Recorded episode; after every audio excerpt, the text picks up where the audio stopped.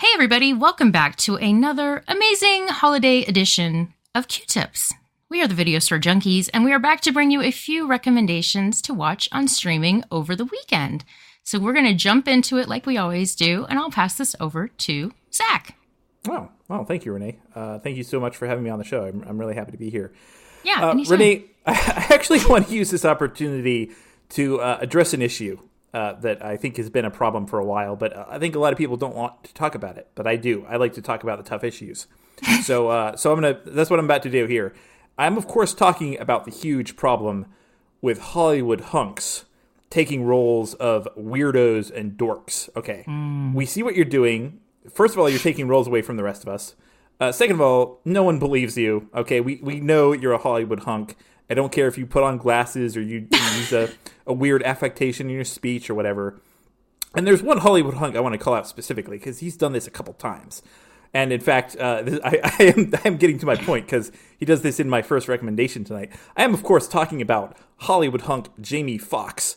Okay, and Jamie Foxx, sex symbol. I believe he's a recording artist too, right? So he's multi-talented. Obviously, he's got a lot going for him. But he insists, apparently, on just taking on these roles of, kind of dorks and losers. And I don't know. I've got a problem with it. So he's actually done this in a few movies. And I just realized he's done this in two movies that I can think of specifically where he plays a character named Max. I'm, of course, talking about The Amazing Spider-Man 2, where he plays Electro. The character's name is Max. But no, I'm not recommending The Amazing Spider-Man 2. I'm recommending the other movie where he plays a slightly less weird character, but still kind of a loser nonetheless. I'm, of course, talking about 2004's Collateral, where he plays another character named Max who's driving his taxi, but not as a full-time job. He's just doing it, until he gets some stuff off the ground, which... I really love his character. It strikes so true. Just his line in this movie, which I'm not giving anything away here, but he keeps telling people that. And then at one point, a character asks him, well, yeah, so how long have you been driving? And he's like, about 12 years. And I don't know. I that resonates with me a lot. But anyways, so the film is Collateral. If you're not familiar with the plot here, you got Jamie Foxx, Hollywood hunk Jamie Foxx, but you also have Hollywood hunk Tom Cruise, and in one of his few villain roles. That's right. I'm just gonna keep saying Hollywood hunk. You also have Hollywood hunk Mark Ruffalo in this movie, Tom Cruise in one of his rare villain roles because he's basically going around town killing people, and he recruits Jamie Foxx's character to kind of assist him and basically be his driver for the night. This is back in the day when you could actually get excited about Michael Mann films. This was his transition from super 80s stuff to super 90s stuff to super 2000s stuff before he kind of started making really bad 2000s, late 2000s stuff. So it's kind of interesting because he's definitely one of those filmmakers who really latched onto the whole digital revolution, I think, pretty early. And he does some interesting stuff with it in this movie.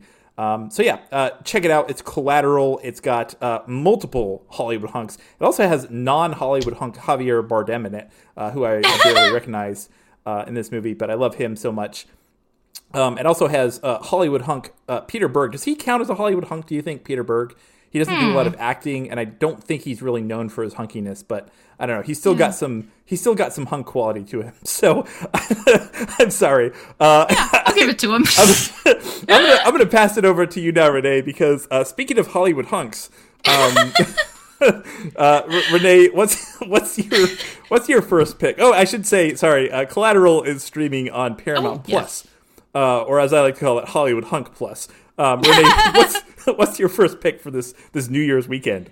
Oh my God, I have to tell you though, when you said Jamie Foxx, the first thing that popped in my head was Jamie Kennedy. I was just like, oh God, yes, holiday. Jamie, people don't realize in real life Jamie Kennedy is actually like a stone cold fox. He just plays an absolute weirdo in all of his movies. Yes, exactly. That's it. God. Oh man. So my first recommendation, because we are coming up to New Year's, my first recommendation is a New Year's inspired pick, and it is 1980's New Year's Evil.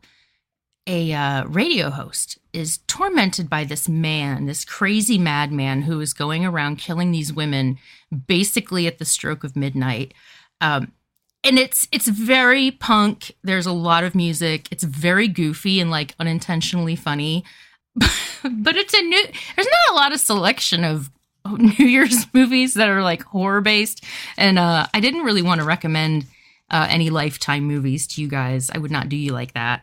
And it also has Grant Kramer in it. And Grant Kramer was a staple of my USA Up All Night watching childhood. So yeah, my first recommendation is New Year's Evil. And you can watch that on Amazon or even on YouTube.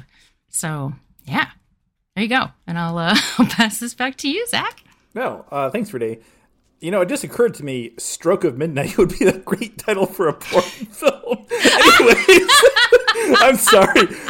We're way off the rails today. We don't have usually we have Paul and Bill here to kind of like keep us focused, but they're both off today. So yeah, sorry guys. We're off the rails before we even start. Okay, so my second recommendation, this is one of those weird movies. Occasionally I make recommendations that have kind of like asterisks, and this is definitely one of those asterisks.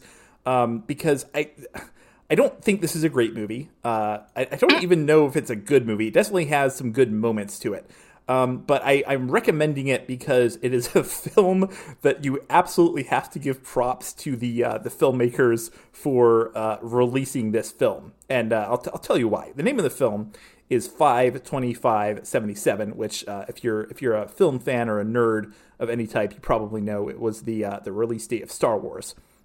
So you can probably kind of guess what this movie's about. It is a coming-of-age drama about a young man who dreams of making films, and he actually gets a sneak peek at Star Wars before it comes out, and then it becomes his kind of driving mission in life to see it in the theater. So the reason, though, this film I think is notable, and the reason I think it's worth watching if you like films, if you like...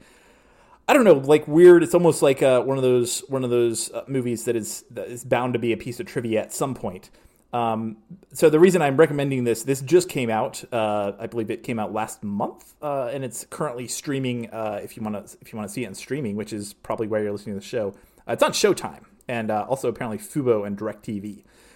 So that's where you can find it. But the thing about this movie that kind of makes it so interesting. Is this film, which was just released, started shooting in 2004. And this is a movie that has taken so long to come out. Apparently it shot in 2004. It shot for a couple of years. And then, so this movie is old enough to vote. It just came out. It's already old enough to vote. And it's also old enough to buy a copy of Stroke of Midnight on DVD. So the thing I love about this movie, though, it's if you watch this movie, you can tell that they basically spent 18 years making it. It's really kind of weird because there are definitely some insert shots that they took like a CGI version of one of the actors, 15 years after they shot the scene and had to do an insert I don't know. It's kind of weird. It's again, it's not great, but it's just kind of fascinating to watch it and just know how long it took them to make this. And also, like I said, kudos to the filmmakers. Obviously, it takes a lot of dedication to make any movie, and the fact that they spent so long trying to get this one out is, kind of phenomenal. Actually, hold on. Let me I'm trying to remember. When did Spider-Man 2? Did that come out in 2003? I'm trying to remember now because I have. Let me look it up here. Oh no. Okay, so it did come out in 2004. Okay, so this is relevant because this is an interesting piece of trivia. So this movie started shooting the year that Spider-Man 2 came out. Oh my god! And it was released. Hold on. It was released. There would be. Let's see, 3, 4, 5. There would be 6 Spider-Man movies released over the course of this film being produced. And the reason I mentioned Spider-Man specifically is the star of the movie, who is actually, I've been wanting to see this movie since it was announced back in 2004, because it stars John Francis Daly, who some of you may know from Freaks and Geeks as the main character, or one of the main characters. But it's been, he still acts, but he's gotten out of acting, and it took so long for this movie to come out that he actually went on to co-write one of the Spider-Man movies that came out 13 years after this movie started. So that just gives you an idea of how long, he basically had half a career in the time it took for this movie to actually come out. So anyways, I just think that's kind of funny. Fantastic. And he's also co-writer of the new D&D movie coming out next year. So check that out if you're a John Francis Daly fan like I am.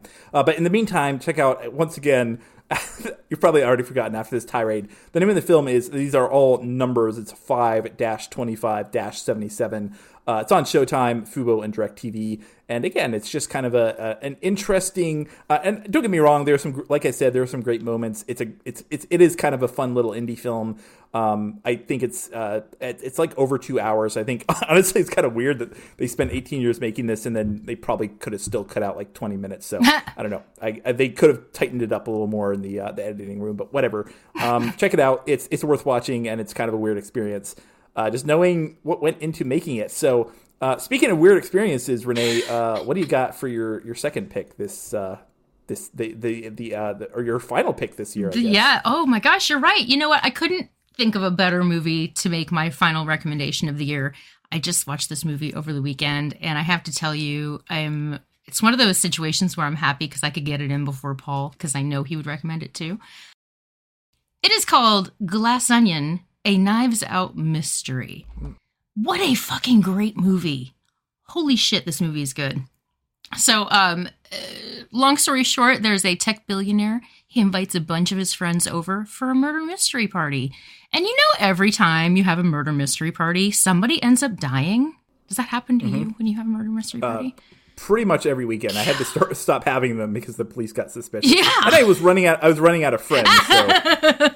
Oh my gosh. So yeah, that's really, if you guys know the Knives Out series, it's a good old murder mystery.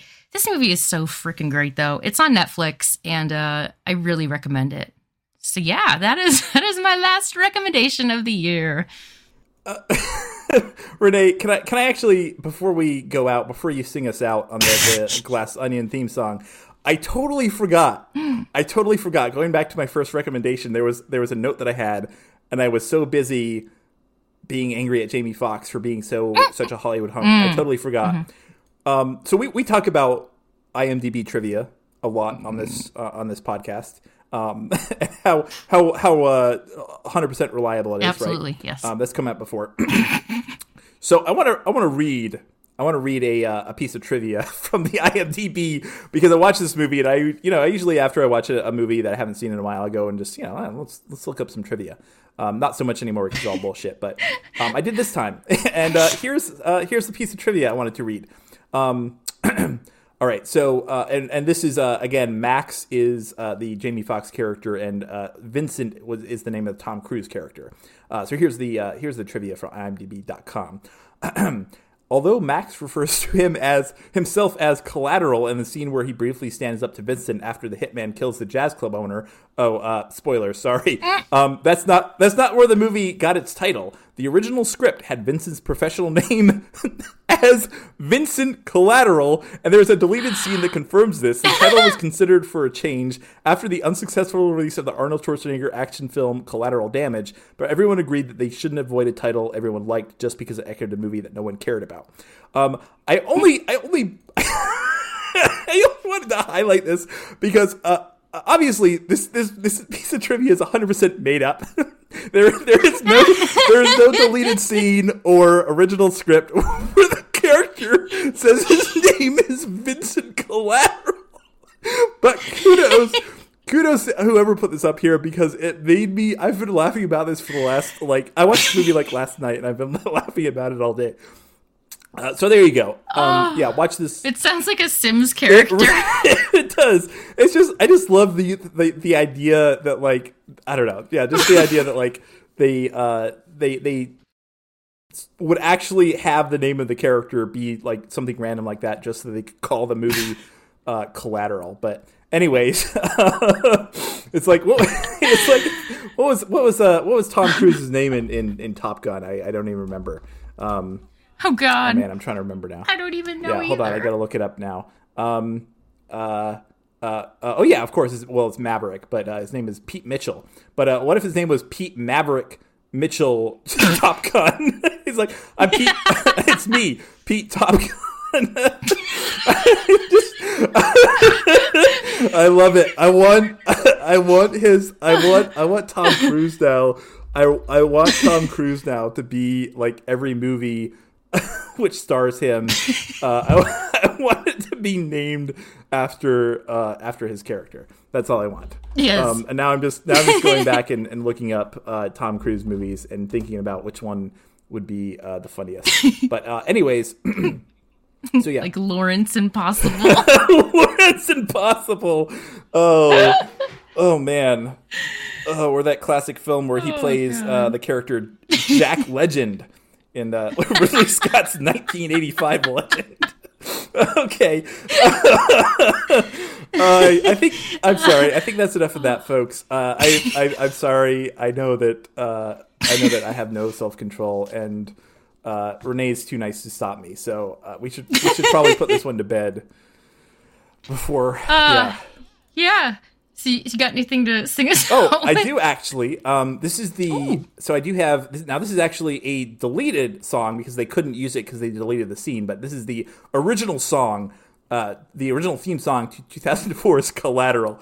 Bum, bum, bum, bum. My name is Vincent. Bum, bum, bum, bum. Collateral. Bum, bum, bum, bum, bum. I'd like to go out. Bum, bum, bum, bum, bum.